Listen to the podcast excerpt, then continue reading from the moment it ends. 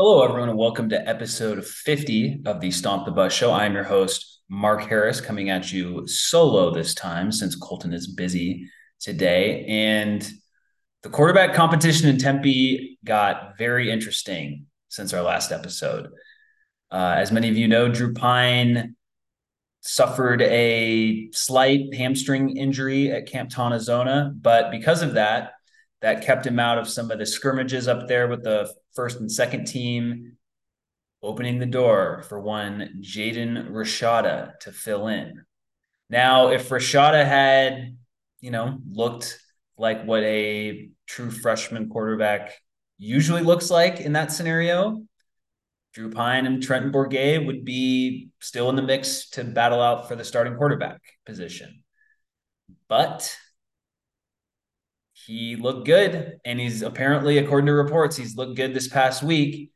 And now it seems more and more likely that Jaden Rashada will start week one against Southern Utah in 13 days on August 31st at Mountain America Stadium. Um, and of course, it's no guarantee that Rashada ends up starting.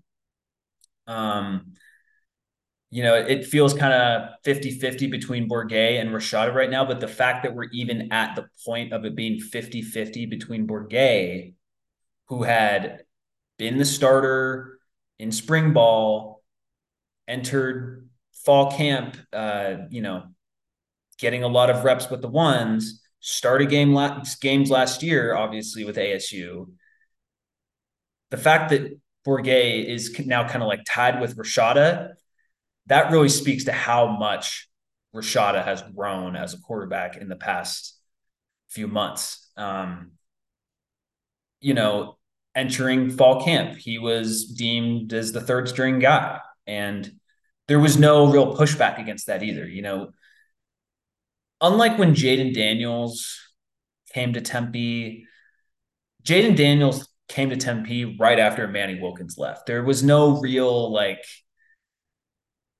um, it wasn't a quarterback competition where someone had experience the year before. And so Jayden Daniels just, it was kind of an easy fit for him to be the starting quarterback. With Rashada, it's totally different because for one, he wasn't even expected to go to ASU for a long time.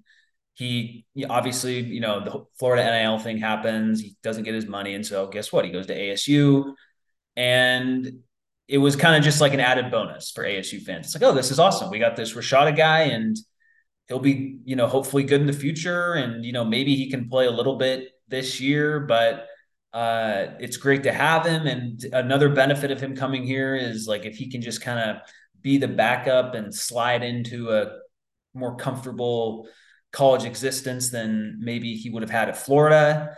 Uh, maybe that could be good for him. Just kind of start off slow, get used to college and all this.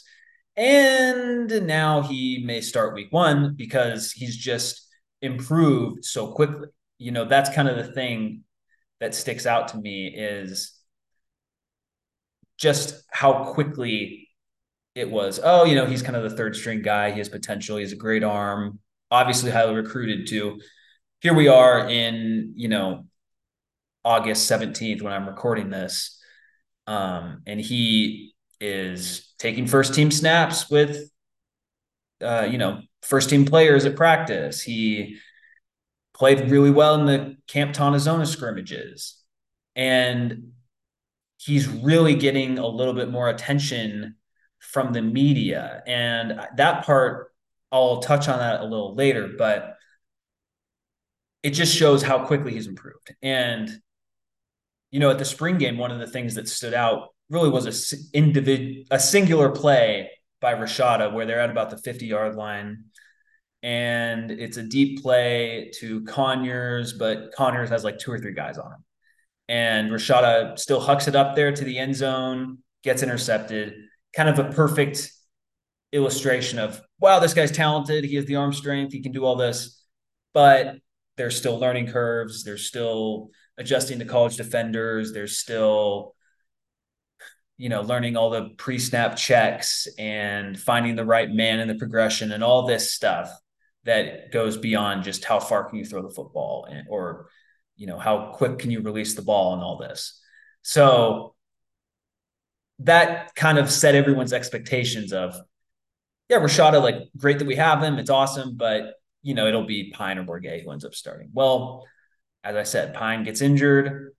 Bourguet, you know, Bourguet really continues to just, you know, plug along and at with uh, the first and second team. So Bourguet hasn't really done anything to set him apart in a good way or in a bad way. He's just kind of been Trenton Bourguet at practice. So I think that's important to mention because with Bourguet, again, you know what you're going to get. He's a smart quarterback. He's going to make the right read. He has experience. He's a leader, all this stuff. But then Rashada, you know, the fact, the fact that he can just make plays that Bourguet, Bourguet and Pyne can't make, it's always going to be a separating factor with him. And it's just the amount of just coverage from practice that's been positive of what he's done recently. It just shows how maybe he's smoothed over a lot of his old weaknesses. You know, Dillingham has mentioned how he has really studied a lot and he's kind of a, been in the film, watching a lot of film. And he, you know, he can make NFL throws, obviously. So that's a great plus. And apparently he's done a really good job, like with checks at the line of scrimmage and all these, you know, all these other quarterbacking things that don't get as much attention, but really set people apart. He's improved very much in those areas. And so when you pair that with the great arm strength and playmaking ability, it's like, oh, maybe we should start Rashada. And that's how he's gotten to this point. And you know, one thing that I think is interesting is there's there there are definitely more stories about hey, you know, Rashada is really moving up the depth chart. Well, not moving up the depth chart isn't the right phrase, but he's really playing well at practice. And there's just more and more media coverage just in the past week or so of how of how well he's done. And the fact that he's even gotten to that point, the fact that we are here in mid August, and it's like, oh, Rashada could very well be the starter, and it wouldn't be a surprise anymore. That just shows you obviously how much he's improved, but that shows you his just level of skill is like there. You know, it's he is you know on par with Trenton Bourguet, who I would say most Sun Devil fans would have been comfortable starting in Week One. I can't speak for everyone, but I would say most Sun Devil fans, after what they saw last year from Bourguet, would be totally comfortable starting him week one. And so you kind of know what the talent level of or the skill level of Bourguet is and how he's a competent quarterback. And to, you know, reportedly to see that Rashada is kind of matching his performance and also has all this potential and is more athletic and has a better arm and all this. And it's like, well, maybe we should start Rashada. Maybe he should be the guy. And I know Dillingham uh, he said he was going to officially name the starter on the Thursday before the game. So it would be next Thursday. So the next time Colton and I record, we'll know the starter most likely. And that, you know, it's looking more and more likely that it'll be Rashada. And, you know, it's, it's amazing that he's gotten to this point. And the fact that he's gotten to this point makes me think that he is going to get the job. You know, again, he went into camp as the third string guy. He came, I believe he enrolled like right before spring practice. So very little um, ramping up into it. He, I mentioned, you know, he showed some warts in the spring game and all this. And if he starts, he's going to make mistakes this year. You know, I don't think if if Dillingham like for some reason just really, really, really wanted to win the Oklahoma State game above all else, I don't think Rashada would be in the mix right now. Like I think if you start Rashada, you have to be kind of comfortable, comfortable accepting that he might not be good against Michigan State or not Michigan State, uh, Oklahoma State in week two, just because it's a higher level of competition and it'll be a second game and all this. But he may be really good later on in the season. And that's more important. And that's when, you know, obviously you want him to be playing well as you head into the Big 12 next year as well. So again, um, that's kind of the thing that has stood out to me. Like the fact that he's gotten this far, the fact that he has proven to the coaching staff, at least somewhat, that he has adjusted or learned from his previous quarterbacking mistakes, previous weaknesses of not identifying the blitz or missing the read or all these nitty gritty quarterback things that don't show up to the the common eye. And it's interesting. It's interesting that he's at this point, and it, it honestly makes me a lot more excited for this season. Um, and you know, it's not just local ASU people that are talking about it. I have an article pulled up here from Matt Zenitz of On3 titled Pac 12 Intel Why Jaden Rashada Has Become Legit Possibility to Win Arizona State's Starting QB Job. Uh, and he goes into goes into it, uh, but there's some interesting quotes here from an anonymous source, of course. Quote, he has an NFL arm. He can throw the ball 60 yards with a flick of the wrist and has completed several passes over 55 yards where he's hitting the receivers on the money in stride. This kid has unreal talent. So when you got the, the phrase unreal talent getting thrown around with Jaden Rashada, it's like, it's just tantalizing. You're like, okay, like, I just want to see him play, you know? And again, if, if someone is leaking it to Matt Zenitz of On Three that he has emerged as a legitimate possibility to be named the starting quarterback entering his true freshman season at Arizona State. Sources tell on three. The fact that someone's leaking that to Matt Zenitz, again, he's like their national writer for on three.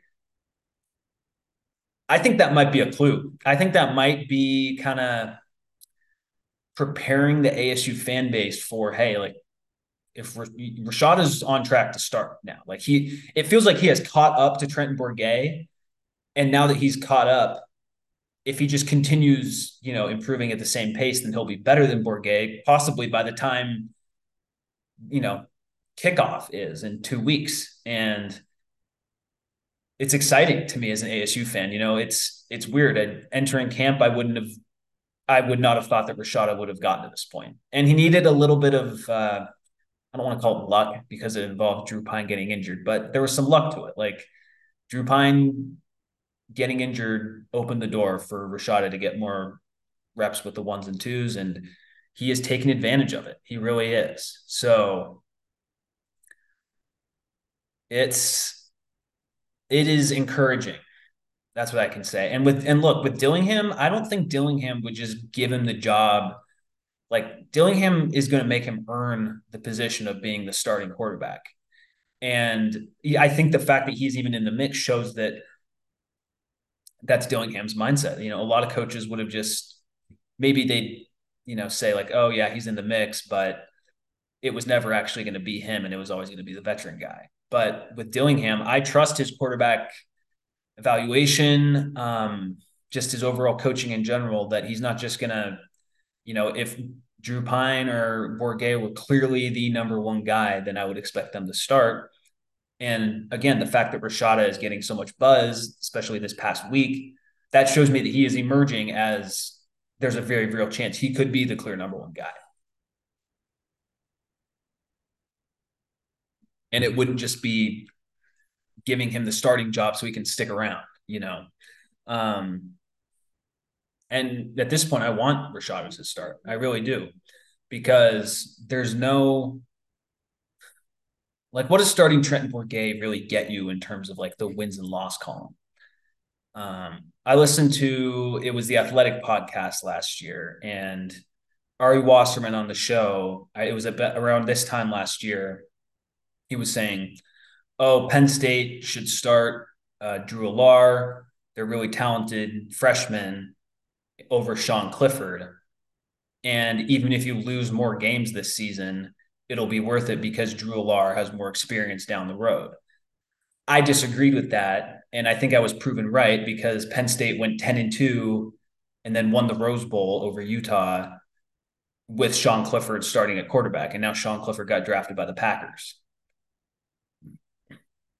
And so, sure, they could have gone with Drew Allar last year but they likely would have lost one or two more games due to freshman inexperience, and they wouldn't have had as good of a season.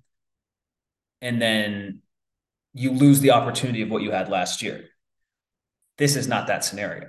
I, and my point with this is Bourguet is not so much better than Rashada that it makes sense to be like, oh, yeah, Rashada may have a better future, but we're going to win more games this year if we start Bourguet. I don't think that's the case. I think this ASU team just feels like a six and six team to me. And I feel like it could go six and six with Rashada or go six and six with Bourguet. Now, maybe that looks different. Maybe you win different games with Bourguet as opposed to Rashada. But if it all, you know, comes out of the wash as six and six either way, then you go with the younger guy because he can use this year, you know, to grow as a college quarterback and then have that year under his belt next year and the year after that. So I think that's the biggest thing. It's that with all this Rashada news, it's he's clearly growing and it's also showing that like Bourguet is who he is. He is, you know, he's a solid, competent power five starter, but Rashada has this potential and he's starting to realize it as fall camp has gone on. And it's starting more and more to look like he'll be the starter in week one. And I think the big, again, I'm going to repeat this, but it's not even because I haven't been at practice or anything. And to me, it's just the, it's one, just all the, you know, local reporters saying, Hey, Rashad is doing really well. He's kind of even things up. And two, I mean, again, when you're leaking to a, you know, huge college football national site like on three, and the second paragraph has there's legit possibility he'll be named the starter uh, week one. Sources tell on three. Like, I feel like that's kind of preparing people, like putting the wheels in motion of hey, Rashada might start. So looking good, looking good on that front. And you know, now that I've kind of recalibrated what the quarterback expectations are going to be and like what what we're expecting to see. Know, I'm just excited to see the plays that he can make on the field. And it's obvious with Rashada, there's there's just more of a downfield presence to his game than either of the other two guys. Well, and while the other two guys may make the right read more often or may make the right check at the line of scrimmage more often, they may not be able to hit the 50 yard bomb as often. And so Rashada may make up for those uh, deficiencies by, you know, pulling off some big plays in games. And, you know, if it's more on the scoreboard, then that's what matters. So I think now that I'm just kind of talking this out, it just feels like there's just so much momentum behind Rashada actually starting week one. And boy, that would be if that did happen, you know, obviously the game against Southern Utah wouldn't be a huge draw because it's on the Pac 12 network and it's an FCS team. But Rashada starting would draw more attention to Arizona State. It would just because of his recruitment. So many people around the country know who he is in relation to the Florida NIL thing, but to actually like to see him ball out or potentially struggle at Arizona State, that would that would be a story. That would be a story this year. So from that perspective, that's interesting too. But you know, from the fan perspective, it's like this guy has talent. He can make all the throws. He's described as, you know, having what was it unreal unreal talent? Oh, don't. Yeah described as having unreal talent. Quote the play and then this is a different quote. Quote the plays he can make with the ball down the field and how he can move the pocket is what's most impressive a source said to on three. So again like clearly he's just really talented and um he's smoothed over some of the edges of his game. And that's it's impressive. And, you know, just kind of reading the tea leaves, it feels like it, he's going to end up starting. And I, at this point, I want him to start. So we'll see where that goes, but it's definitely an interesting storyline with the season so close. And I mean, this whole quarterback competition, this whole time, it was, oh, it's Pyne versus Bourguet, Pyne versus Bourguet. And Rashad is kind of sneaking in through the back door. So Taylor Kelly did uh, about 10 years ago, too. So that's a good, if he has a Taylor Kelly S career, that would be pretty awesome. So we'll see where this goes with Rashada, but he's definitely giving himself a chance. Well, sticking with ASU, um, this was on Wednesday. Michael Crow, good old Michael Crow. He went on uh, the Mike Broomhead show on KTAR. And I'm not going to get into all the quotes, but basically he said, Oh, it was a great deal from Apple. Um, he has a quote Most of the fan base didn't think it was a great deal, but I don't think they knew that much about it, which Good old Crow. No, we did know about it. That's the problem. Um, and you know, he, he he's basically like blown away about like a streaming company. That's what it sounds like, and it's it's. I guess my thing is just with this with Michael Crow is I hope you've got it all out of your system. Okay. We get that you like the Apple deal. You weren't the only one who liked the Apple deal, but it's over. Like the conf, like Oregon and Washington didn't accept it, and obviously you're in the Big Twelve now, and just it's done. Like I know that this is like damage control. Like you're trying to say like, oh, like this is why I did it. This is why I was in had these opinions on this and all this, but like ultimately you just have to move on. Like you are lucky, like as ASU, we are just so lucky that we're in a huge market because we would be in Wazoo's position right now with Michael Crow. Like if we were, eh, I don't know what the analogy would be, but if we were just in a smaller town and had the exact same type of success year over year, we would not be in the position to go to the Big 12. So obviously maybe ASU's football history is different if they're in a different town than Phoenix or Tempe rather. But my point is like despite Michael Crow's best efforts, we're in the Big 12 and the only reason we're in the Big 12 is because of our market, it feels like, and because of the connection with Arizona. So just end the previous conversation about the Apple deal, Michael Crow. That's all I can say. Like I'm kind of I'm not like as stressed out about his statements as much because we've secured it. Like we're going to the league, we're going to the Big 12 and we're getting the full share. So it's fine. Like ultimately all of this is just like background noise.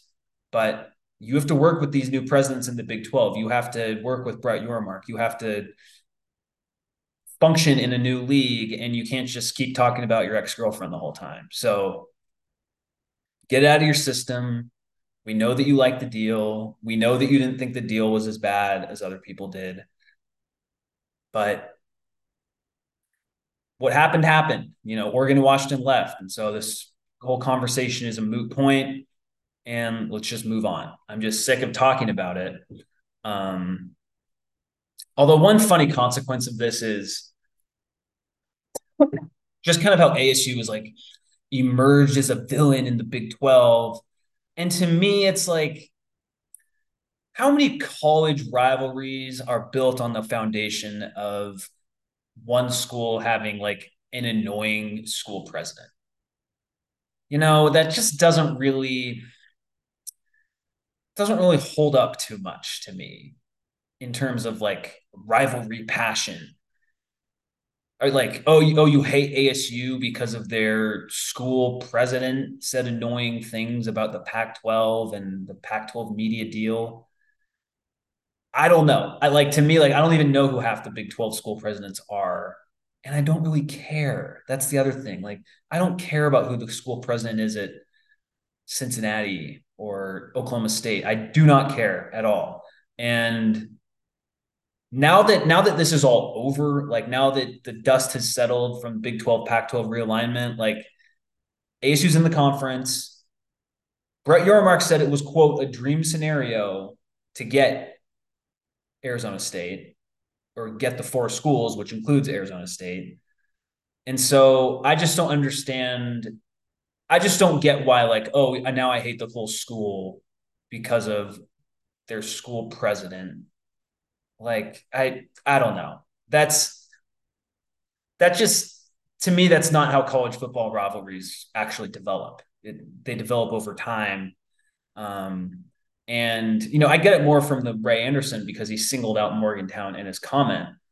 But even then, like, is that going to be like a huge deal whenever ASU plays West Virginia in the Big 12. Maybe it will be. I don't know. But like you look at how the Big 12 schedule is going to work out. Like ASU may play West Virginia like once every, what, once every three years?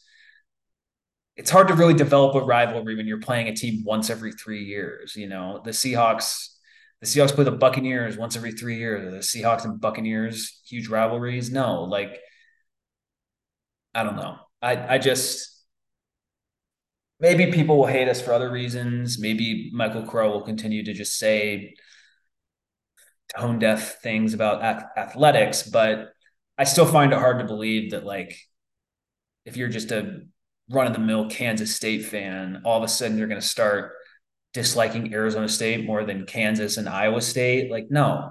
So Arizona State's rivals in the Big 12 are probably just going to be the same ones they have right now. It's just going to be Arizona, Utah, and then I guess you throw BYU in there as well, since there's so many LDS in the Valley and it's a regional state. Um, but I, I just like I get it. Like Michael Crow says stupid stuff about athletics. Like I am so aware. Every ASU fan is extremely and frustratingly aware that Michael Crow does not know about big time college athletics. Like we are very, very aware. And you know, if you want to hate ASU for some other reason, fine. Like that makes perfect sense. But to be like, oh, their school president said some weird things at times. I hate that school now. Grr. I don't know.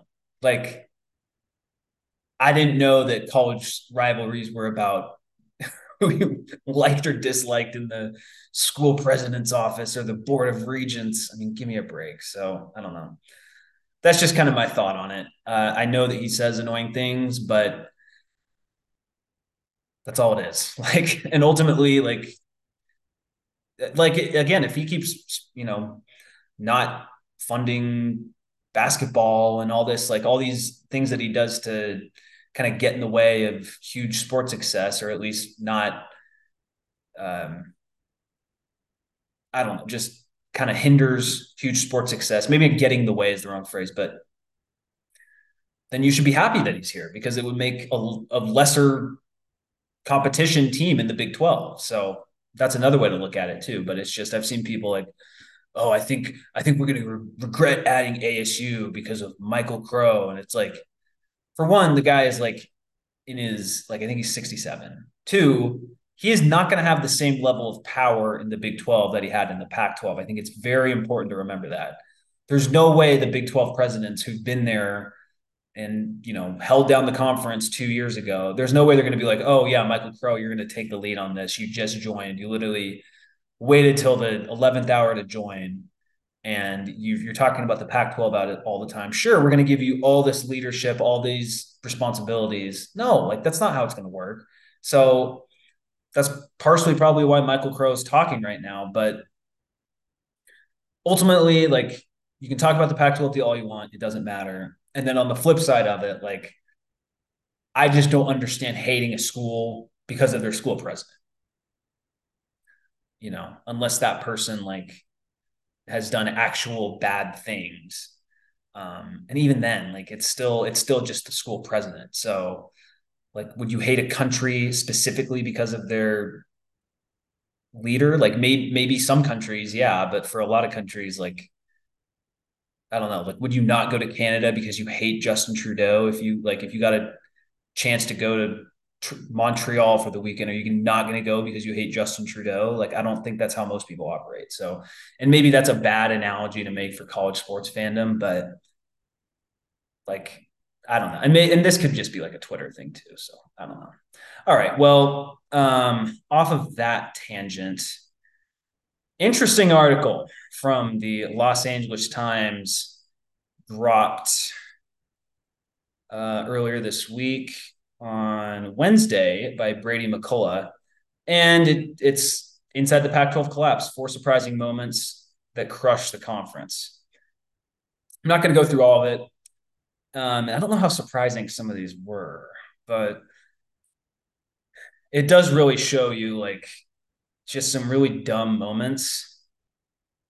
And one of them was, you know, in in October of last year, Pac 12, look, George Kliavkoff, he basically got the deal that the Big 12 has now for the Pac 12. The Pac 12 presidents rejected it. And I'm re- going to read from the article quote, when the Pac 12 CEO group met to discuss the offer, one of the league presidents had other ideas.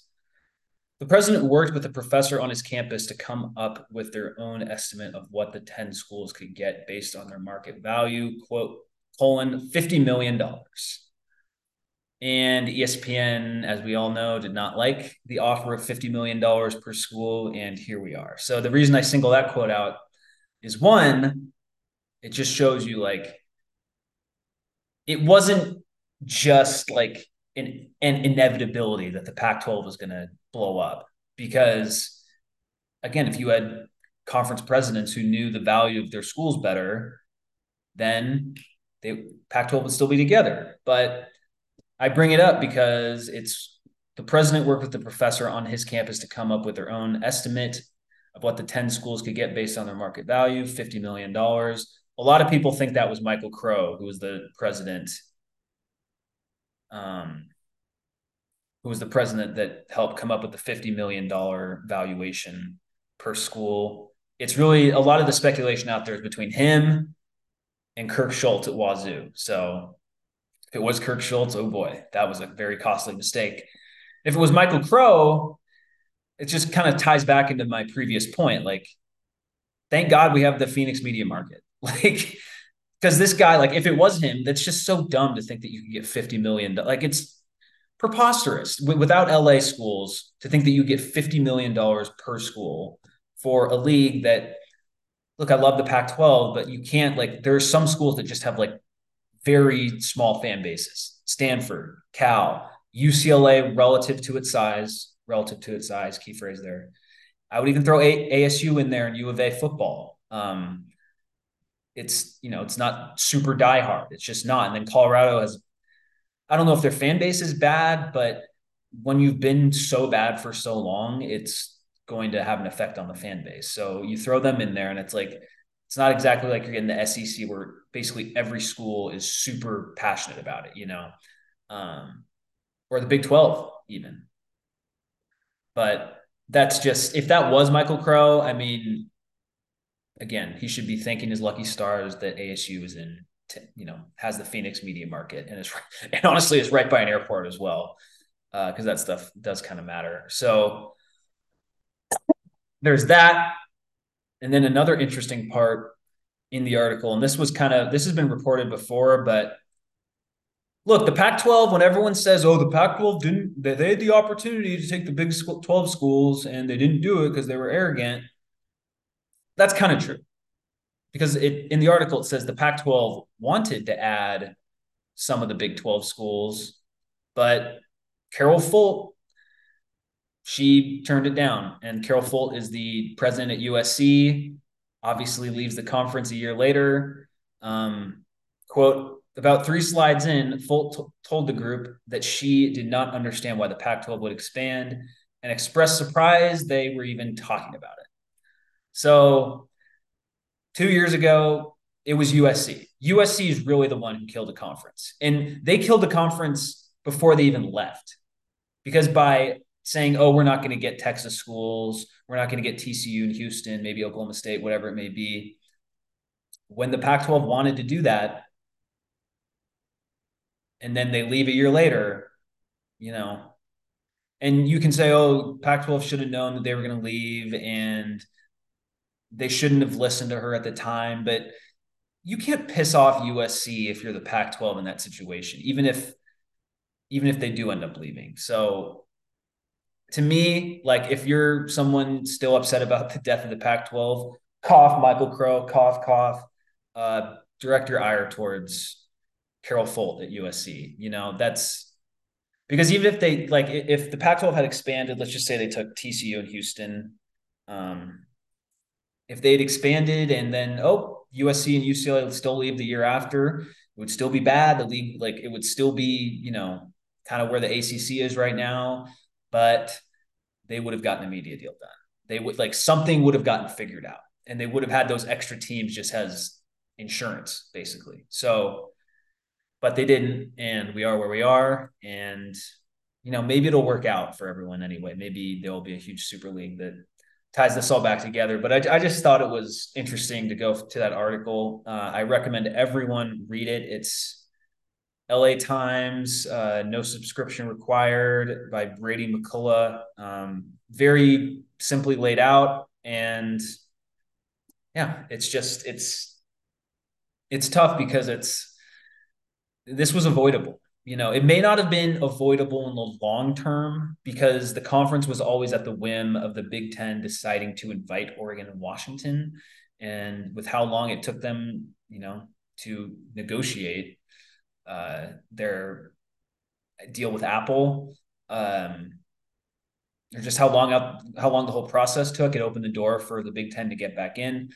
But if they had added the two Texas schools, they could have at least survived as a league up until the next round of TV negotiations in the early 2030s. So it is it sucks. Like if you're an Oregon State fan, Cal, Stanford fan, Wazoo fan, like it's a tough thing to read. And uh, you know, especially for Wazoo, there was a point that Washington kind of was the team. They were the one that led Oregon and Washington out. But to me, like if you're again, if you're a Pac-12 fan, I recommend it. But just in my view, like USC is the ultimate villain, um, specifically Carol Folt. So that is the end of this episode. Uh, thank you for listening. You know, I hope it should be, you know, just this season with ASU is going to be so interesting. There's just so many new players. Obviously, mentioned Rashada. Um, just going to be a lot to talk about. And thanks thanks for watching. If you're a Big 12 fan, thank you for watching. Um, Please like and subscribe, rate and review. And as always, go Devils.